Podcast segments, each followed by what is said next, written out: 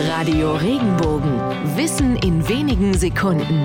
Alltagsfragen leicht erklärt. Warum schmieren wir uns Honig ums Maul? Die bekannteste der Erklärungen für diese Redewendung stammt aus dem Bereich Zirkus.